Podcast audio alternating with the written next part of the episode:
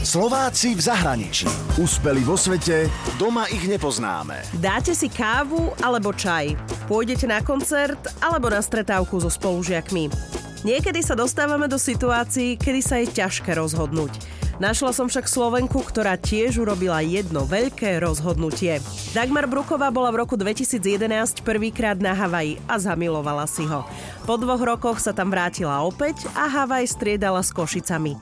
Nakoniec skončila v Indonézii, kde momentálne spoznáva miestnu kultúru a učí sa tradičný javský tanec. Vždy je to symbolický tanec a na nejakú tému.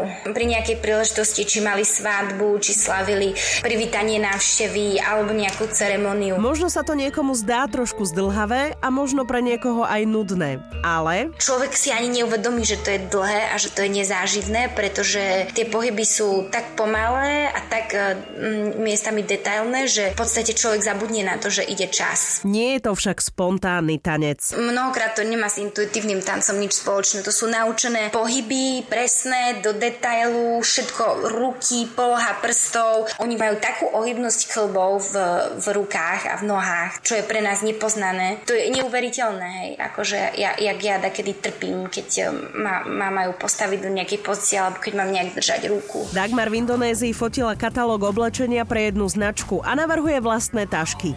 Sú to maľby ženských prs z profilu a myšlienkou je, aby si ženy uvedomili svoju silu a nepotláčali ju v sebe, ale hlavne, aby sa nebáli svoju silu prejaviť.